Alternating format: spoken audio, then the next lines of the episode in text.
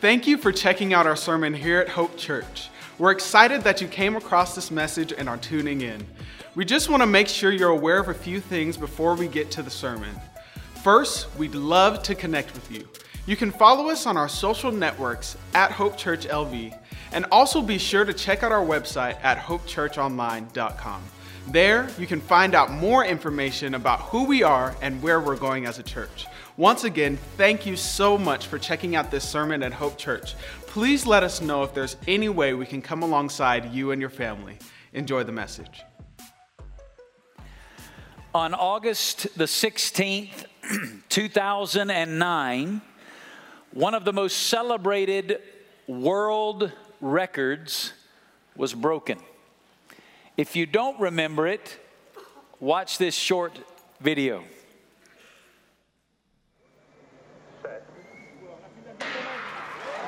Away first time, good start from from uh, Bolt. Bolt leading a moment and going away.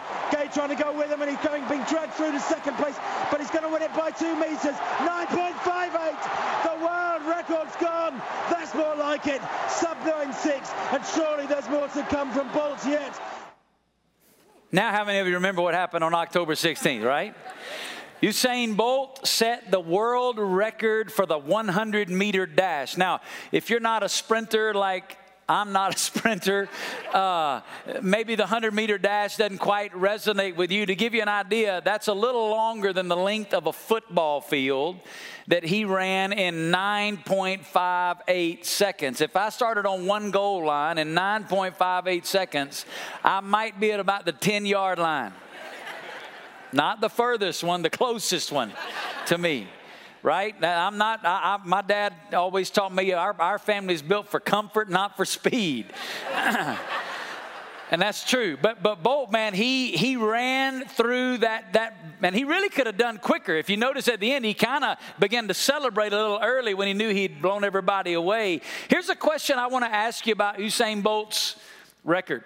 What part of Bolt's body was most important to him in setting that record. What do you think? Yeah, I'm hearing all kind of different responses. Somebody said the mind. The mind because he had to maintain his concentration. I heard somebody say his legs, right? I mean, that's a pretty important part of the body if you're going to go run a race. Somebody I heard say his feet. Others said his heart. Maybe I didn't hear anybody say it. What about his ears, right? If you don't hear the starter pistol, you're just standing there when everybody else takes off, right? Well, what's, what's the most important part? There's actually a lady, her name is Kim Nunley. She has a master's degree in kinesiology from Cal State Fullerton, and she wrote an article really addressing this question. What's the most important body part? Here's, here was her question What muscle is most important for sprinters? And what's funny is when you read her article, even she, with all of her medical and scientific understanding, she could not identify one single part of the body that was most important. So she gave five different muscles that were all important to sprinting. And what blew my mind is number one of the five, I would have never guessed in a million years. You know what the most important muscle is for sprinters? The gluteus maximus. For those of you without degrees in, in kinesiology, that's the muscle you're sitting on right now. Our rear end, who knew?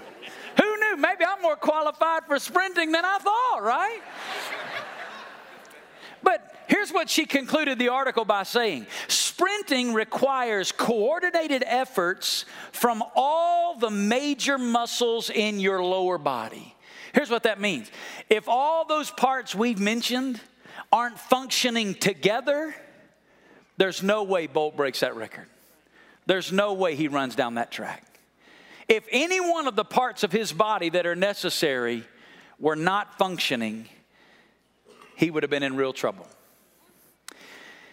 If you're visiting with us today, we have been studying for the last several weeks through a letter in the New Testament. We call it in our Bible the book of Ephesians. If you have your Bible, open to Ephesians chapter 4. If you don't, I'm going to put these verses on the screen for us here in just a few moments. But in Ephesians, Paul is writing this letter, and what we've been understanding is Paul is, is teaching us the principle that the church is this eternal plan of God, that God is on a mission redeeming a people to himself out of every tribe, tongue, people, and nation from different cultures and countries, different colors and different backgrounds, different socioeconomic status, different educational backgrounds, and yet all of us together are what we've been calling spiritual misfits, right? Apart from Jesus, when you look around our fellowship, there's a lot that could divide us, but what has united us is that we all are now brothers and sisters in Christ through a shared relationship with God made possible through the person of Jesus. And what Paul has been sharing with us is that the mystery is that God now desires, get this, to use us, this band of spiritual misfits, to literally change the world. God's agent to bring his mission onto this earth is the local church. And we've talked for the last couple of weekends, because of that, we need to fight for unity. We need to do everything we can to unite together as brothers and sisters. But unity does not mean uniformity. We celebrate the diversity that we have in the body of Christ. We're not all the same.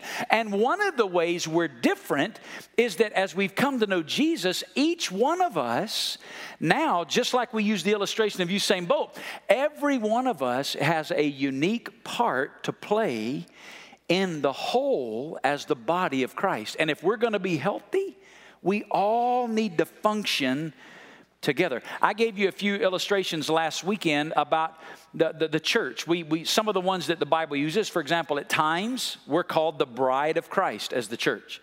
When the Bible calls us the bride, it's speaking specifically about our intimate relationship with Jesus, our relationship with God we have through Jesus. When the Bible calls us a family, it's emphasizing not only our relationship with God, but now we're brothers and sisters in Christ. It's emphasizing our relationship with each other. But another analogy, the one that Paul is using here, is that of a body. That as the church, we are the body of Christ. And I talked to you last weekend about how when we're called the body, it's speaking to our relationship to people outside the church. Meaning this how does the world know Jesus is real? Here's how the world knows Jesus is real they see his body.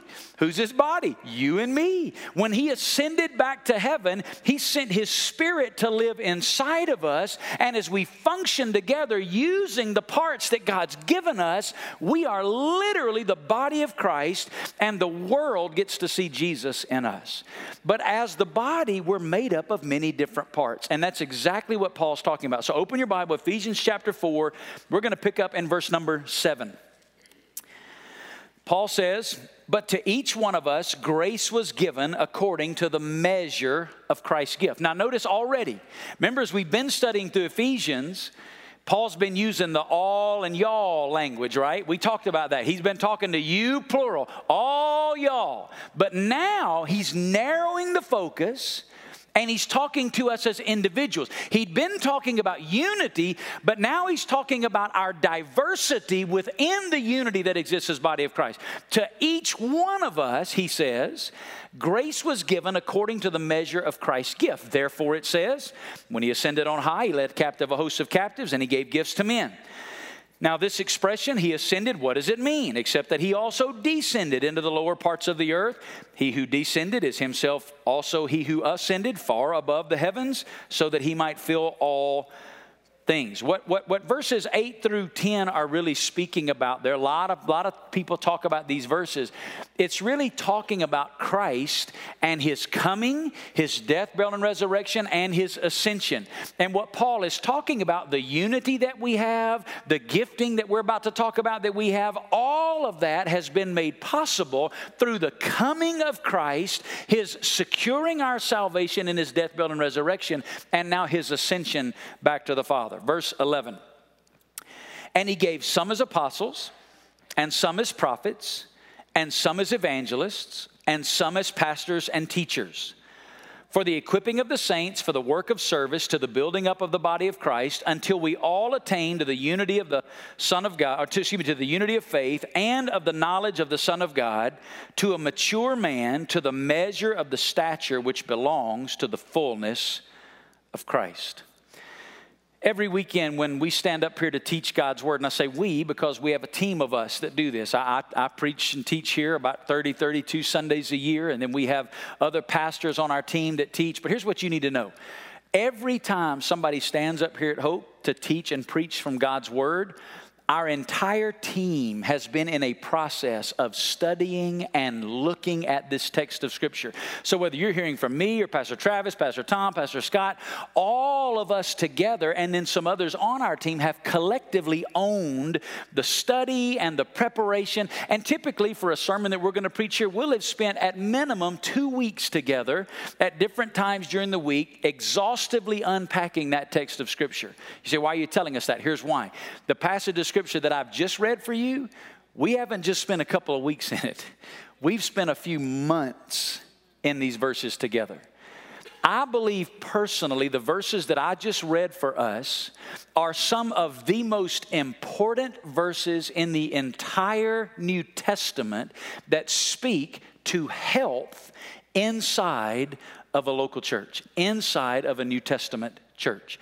If we're going to be a healthy body of Christ. Now, what's sad is that the American church, by and large, doesn't concern itself with health, and I'm talking in generalities, but the American church has become consumed with a passion for growth.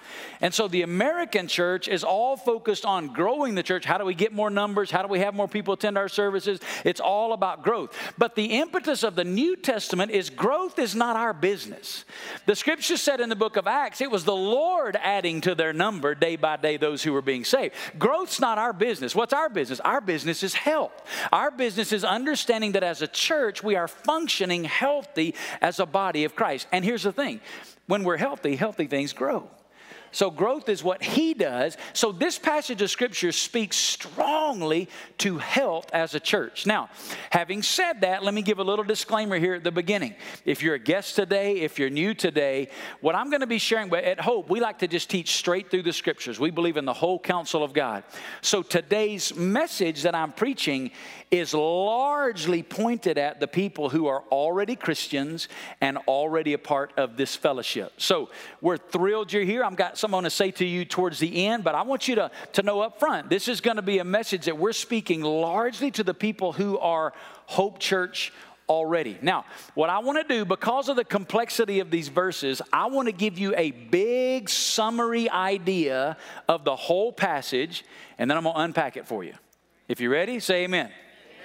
Here's the big idea God gave spiritual gifts to people in the church to carry out the spiritual functions of the church under the spiritual leadership of people given to the church so that his mission may be accomplished through the church.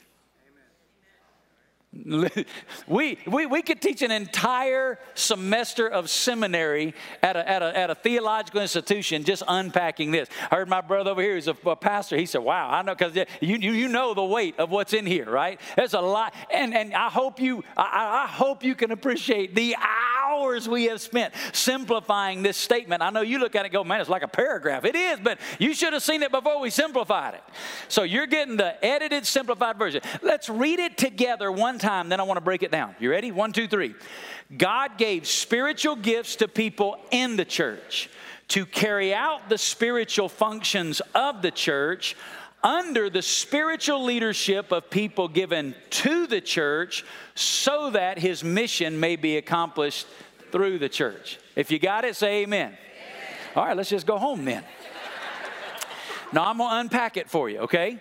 Here we go. I'm going to do it a phrase at a time. Here's the first phrase God gave spiritual gifts to people in the church.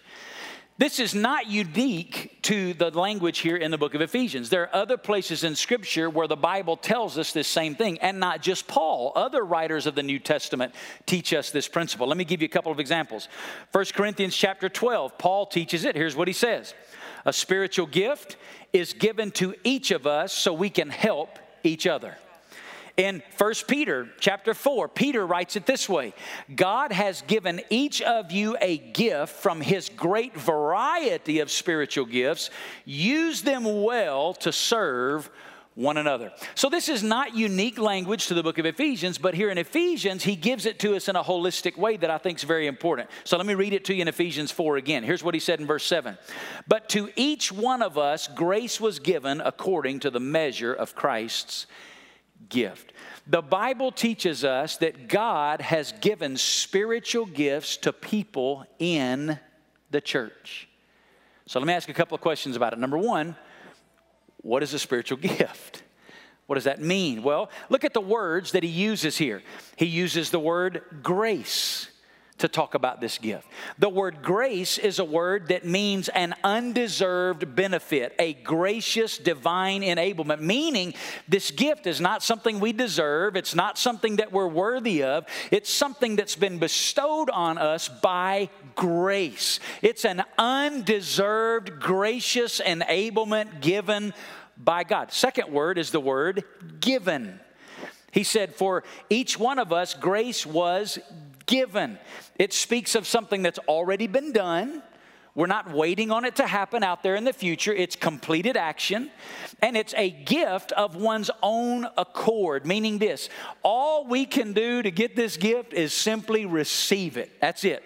Nothing we can do to earn it or deserve it. And that's the third word. He uses the word gift. It's a word that means free gift with an emphasis on its unearned character, meaning this we did not earn it, we don't deserve it, we're not worthy of it, nothing we can perform in order to get it. We simply receive this gift by faith through God's amazing grace. So let me give you a definition of a spiritual gift. I'm going to put it up here for sake of time. Here's what it is. Spiritual gifts are supernatural enablements graciously given by the Holy Spirit to followers of Jesus to be used in serving the body of Christ so that it, the church, may fulfill its mission of expanding the kingdom locally and globally. That is a spiritual gift. And here's what it means at the moment of salvation, when you came to know Jesus. Man, I'm telling you, if you will grab a hold of what we're going to talk about this morning, you will understand your value and role in the kingdom of God like never before. The moment you came to know Jesus, when you put your faith in Him, when you recognized your sin separated you from God and you turned from your sin and you embraced Christ as your Lord and Savior, you were born again into the family of God. And here's what happened in that moment the Holy Spirit of God came to live inside inside of you. All that God is came to dwell in you, and part of what He did when He came to live in you is by His grace. Listen, you didn't deserve it, you didn't earn it, you didn't merit it, you didn't have to do anything to get it. By His grace, He chose to gift you in a supernatural way to be used inside the church for the expansion of the kingdom of God. The New Testament describes these gifts in several places. We're reading one of them here in Ephesians 4. Let me give you a couple of examples. Romans chapter 12, we're not going to read it, but you can read it later on. Romans 12, he gives a list of these gifts. In 1 Corinthians chapter 12, 13, and 14, he gives another list of these gifts. Gifts are listed like the gift of serving, the gift of teaching, the gift of encouraging, the gift of giving, the gift of leadership, the gift of mercy, the gift of faith, the gift of discernment. As you put all those passages together, there are over 25 different spiritual gifts listed in the New Testament. But here's what I believe I believe the New Testament doesn't give us an exhaustive list. I think because if you read the list, none of them are the same. They all vary. I think what he did in the New Testament is he gave us a sampling of what the gifts are so that we'd understand that we've all been gifted, but I don't believe it's an exhaustive list. And don't miss this spiritual gifts are not your natural skill or ability. For example, one of my spiritual gifts is the gift of teaching. I hope you know that. If you don't, then I might need to rethink what I'm doing, right? One of my spiritual gifts is the gift of teaching. Now, some of you look at me and go, well, of course, obviously, you've got a, you've got a natural ability as a communicator. It's not true. When I was in 11th grade, I failed one semester of my high school English class because I was terrified to give a speech for three and a half minutes in front of 22 students. I got to college, majoring in radio, television, and film. I was going into radio. Why? Because I could be in a room by myself. Had to talk, nobody, I didn't have to look at anybody.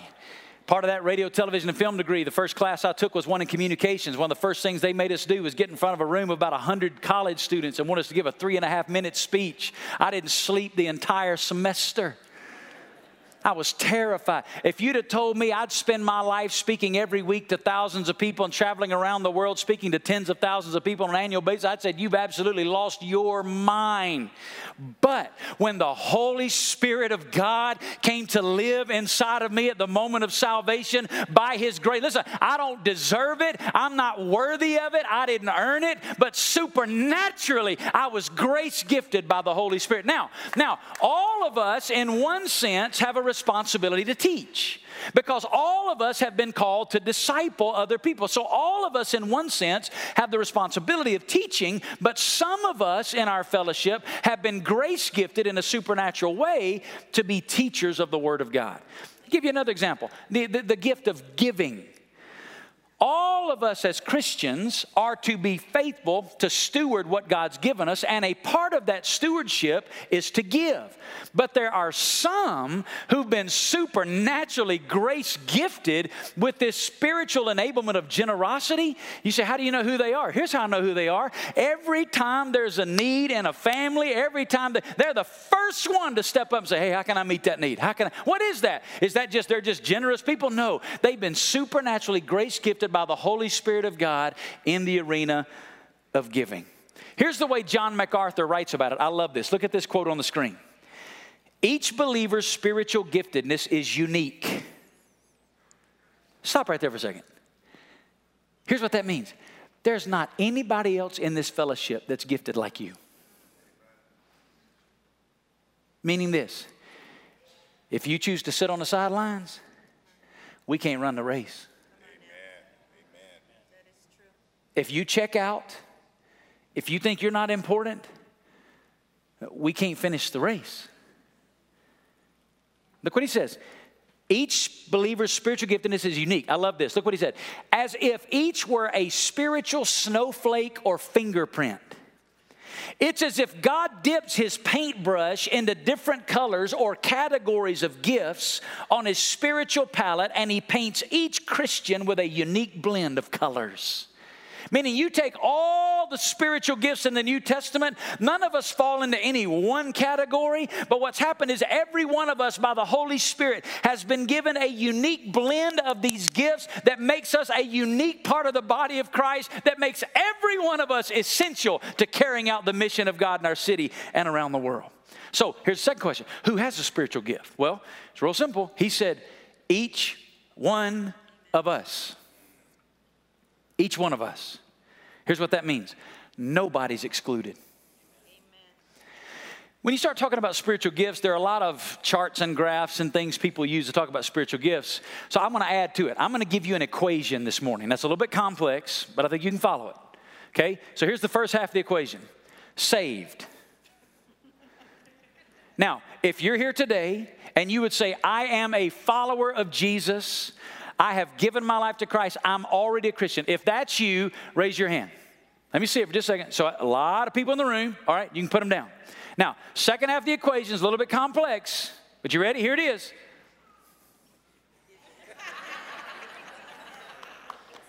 Now, I know some of you are not math people, and that equal sign is throwing you off. Here's what this means if you are saved, you are gifted. You didn't miss that day in class. You didn't break line to run to the bathroom and miss out on your moment. If you know Jesus, the scripture says, You've been grace gifted. Here's what that means every member of this fellowship is valuable. You are important to the health of this body. We cannot run the race without you. You see, what happens in church is we tend to look up here at people that are up here and think, oh, those are the important people. No, no, no, these are not the important people. Listen, there's no one single body part that's most important. There's not. Now, if anything, what I learned from that study on kinesiology, if anything, we might be the gluteus maximus. we might just be the rear end. But it takes all of us, all of us. Paul Tripp, look at this quote. I love this. Look what he said. Your life is much bigger than a good job, an understanding spouse, and non delinquent kids. It is bigger than beautiful gardens, nice vacations, and fashionable clothes. In reality, you are part of something immense, something that began before you were born and will continue after you die. God is rescuing fallen humanity, transporting them into His kingdom, and progressively changing them into His likeness, and He wants you to be a part of it. Listen, and not only, not only does he want you to be a part of it, by his grace, he supernaturally enabled you to play a role nobody can play but you. If you got the first part of this phrase, say amen. amen. God gave spiritual gifts to people in the church. So, let me give you the second part. God gave spiritual gifts to people in the church to carry out the spiritual functions of the church under the spiritual leadership of people given to the church. Now, this is verse 11. We've already talked about verse 7. I've talked to you about it, verses 8 through 10. Verse 11 is a verse of scripture that, to be just very blunt, is often, I believe, misinterpreted in the church in America. In the church in America, we like to put this verse into one of two camps. Either Verse 11, Paul is talking about spiritual offices of leadership. That's kind of the tribe that I come from theologically. Or verse 11 is talking about functions that exist in the church. We've made it an either or. Here's after months of study, research, talking to others, asking questions, here's what our team believes. These verses describe five functions of the church that are carried out under four offices of spiritual leadership in the church. It's not either or, it's both. These are functions of a healthy fellowship that are carried out as we all leverage our gifts together under spiritual leadership given to the church. So let me try to help you understand that just a little bit. So I don't want to just, just hang with me, all right? This is going to get a little bit information heavy, but I want you to hang with me for a second. There are five functions of a healthy church, meaning this if we as Hope Church are going to be healthy and function, these five functions will all be present. Let me give them to you. Number one, and with each of these, I'm going to give you two key words to help you understand them. The first one is the apostolic function. The apostolic function, I'm using the word seeing and leading. What do you mean by that? Here's what I mean the apostolic function helps our church see the big picture of what God is doing locally and globally, and it leads our church to join in God's eternal redemptive mission. That's the apostolic function. And, and, and to be real transparent, this function is the single greatest missing function in the church in America. We are so focused on the church, we are so focused on us that we've made us the end game. But if we have an apostolic function healthy, healthy working in our church, we understand we're not the end game. The end game is the kingdom of God to every tribe, tongue, people, and nation. The local church is simply a temporary tool established by Jesus for the expansion of the kingdom. And when we're functioning with an apostolic function, then we realize, hey, we're not the goal. The kingdom's the goal. And we're always looking for the big picture and joining in what God's doing. That's apostolic function. Number two, prophetic function. Here are the two words hearing and revealing. This is the function in the church that enables us to listen for God's voice and then reveals his instruction. Now, this is the second greatest weakness in the church in America. Let me tell you why. We don't need God anymore.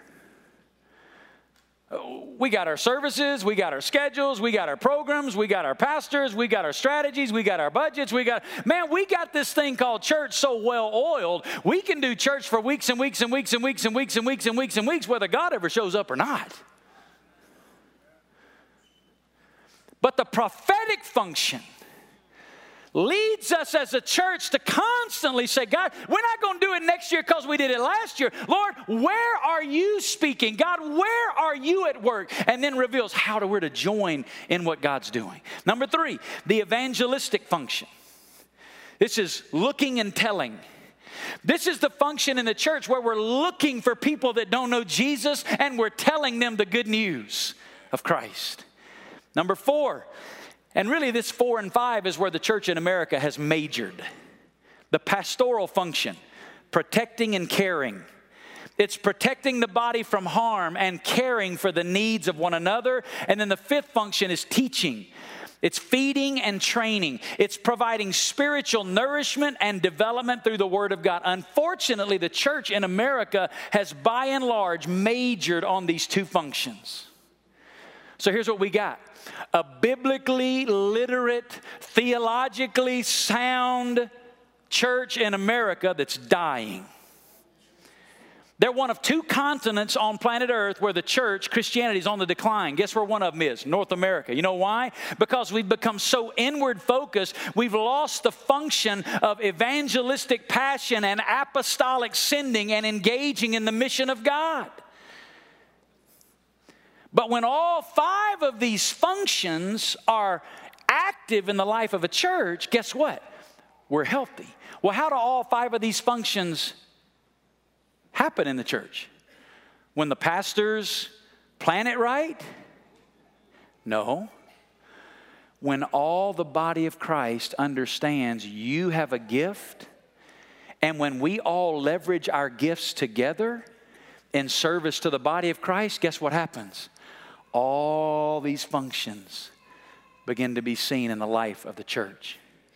Now, these functions and these gifts are carried out under the leadership spiritually that God's given to his church. And in this text, he mentions four specific offices. Let me define them for you. Number one, apostles. Who were the apostles? The apostles were the original eyewitnesses to the historic risen Jesus whose authority has been preserved today in the New Testament. That's the apostles.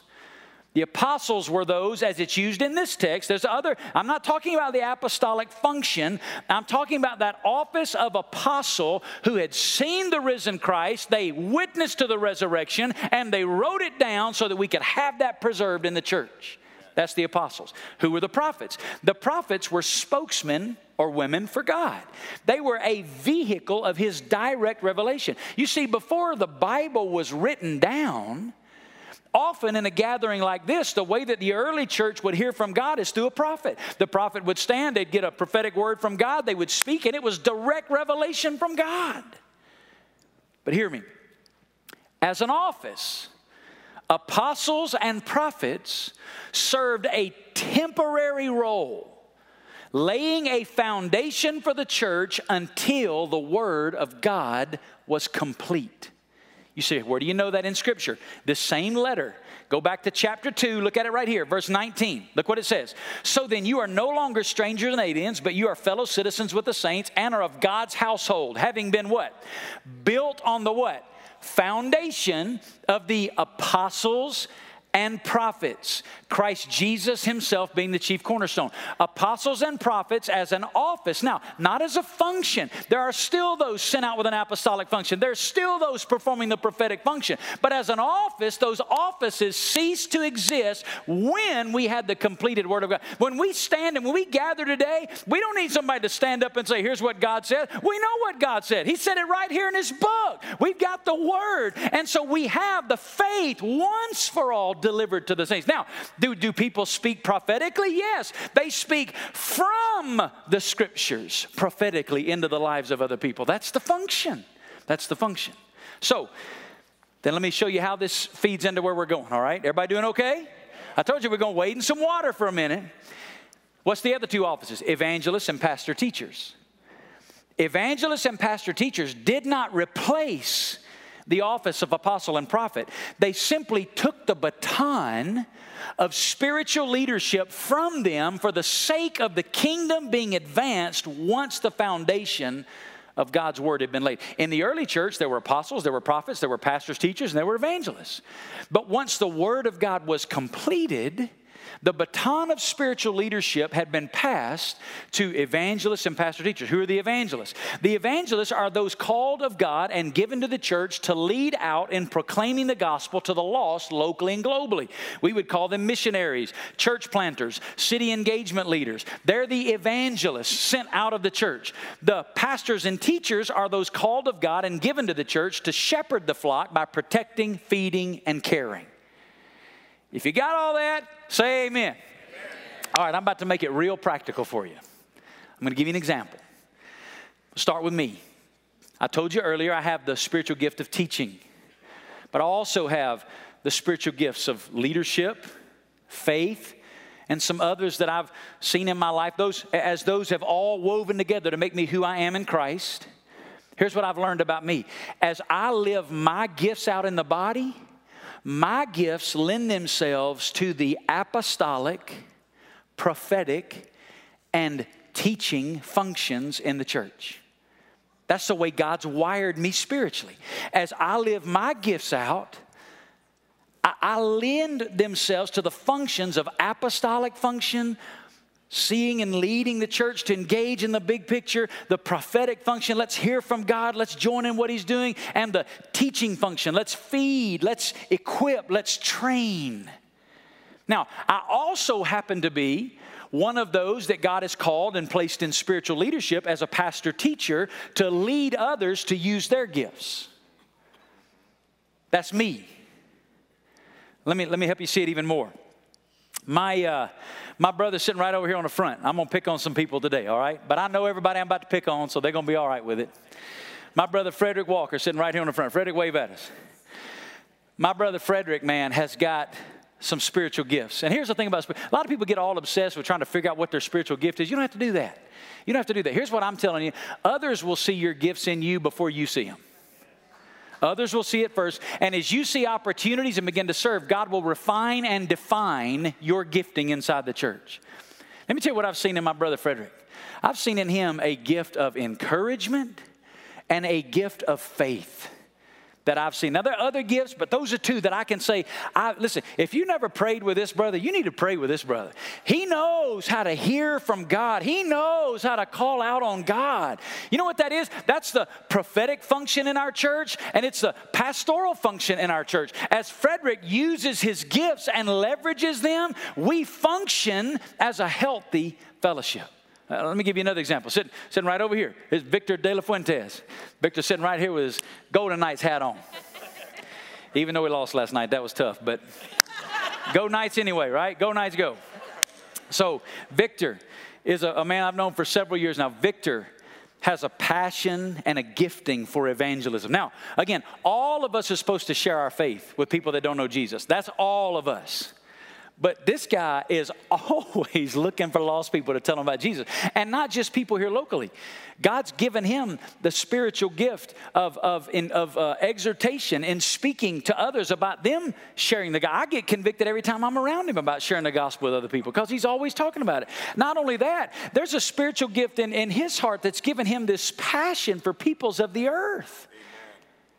Uh, he's been on several mission trips with our church. So, you know what? As Victor leverages his gifts and lives them out, you know what it does? It allows our church to function in the apostolic and evangelistic functions that make us a healthy fellowship.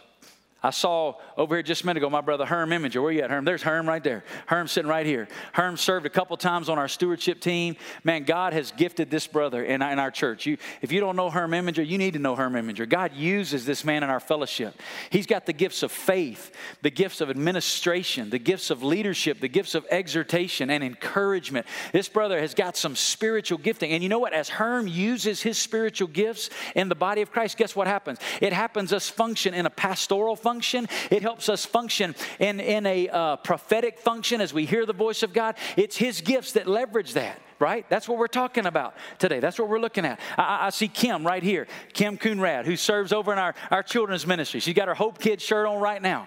Kim's, Kim's got the spiritual gifts of teaching.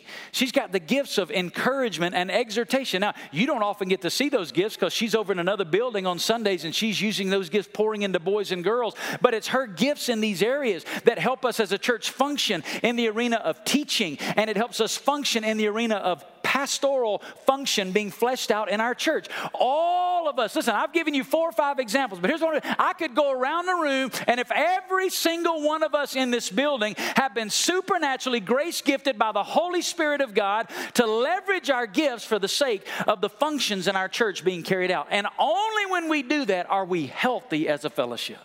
If that makes sense, say amen. Then let me close with this. Why is this such a big deal? Well, that's the last part of the sentence. God gave spiritual gifts to people in the church, varieties of gifts, to carry out spiritual functions of the church apostolic, prophetic, evangelistic, pastoral, teaching, under the spiritual leadership of people given to the church pastors, teachers, evangelists, in the early church, apostles, prophets, so that his mission may be accomplished through the church. Look at verse 12. For the equipping of the saints, for the work of service, to the building up of the body of Christ. Can I be honest with you? For a long time, I read those verses wrong. Here's what I thought it meant God gave pastors to the church to equip the saints to do the work of the ministry. And listen, in one sense, that's partially true. But here's what it really says God gave us functions apostolic, prophetic, evangelistic, pastoral, teaching. Now, pastors are to be shepherds over us, healthy, in a healthy way, carrying out those functions.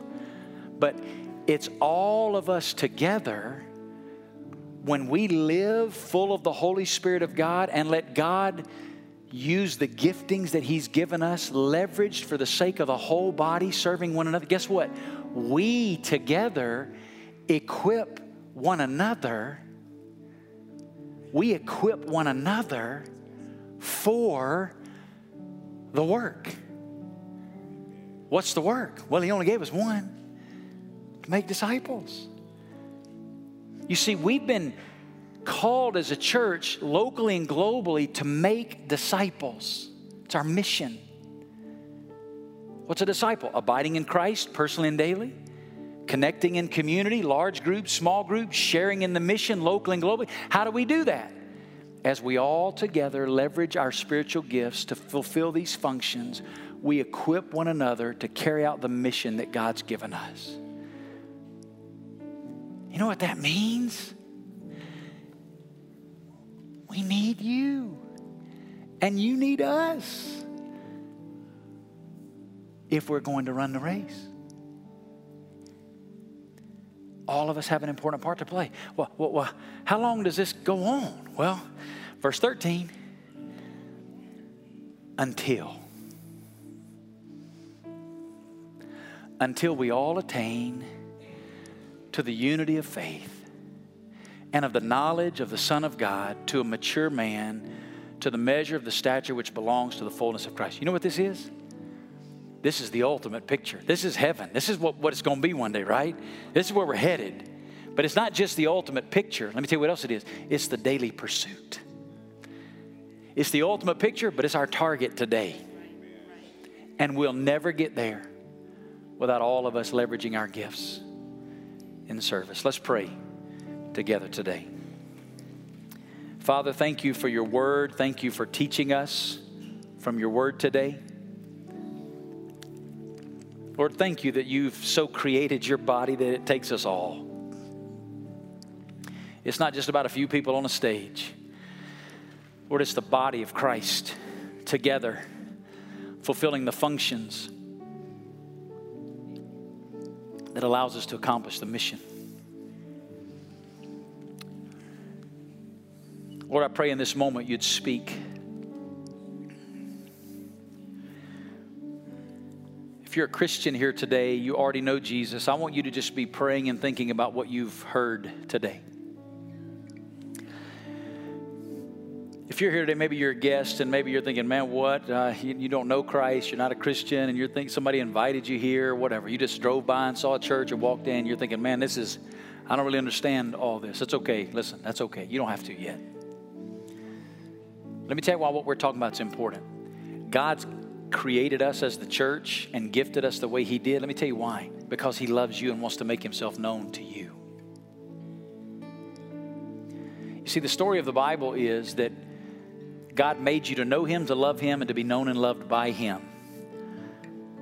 But the truth is, we've all sinned against God, and because of our sin, we're separated from a relationship with God, the very reason we were made.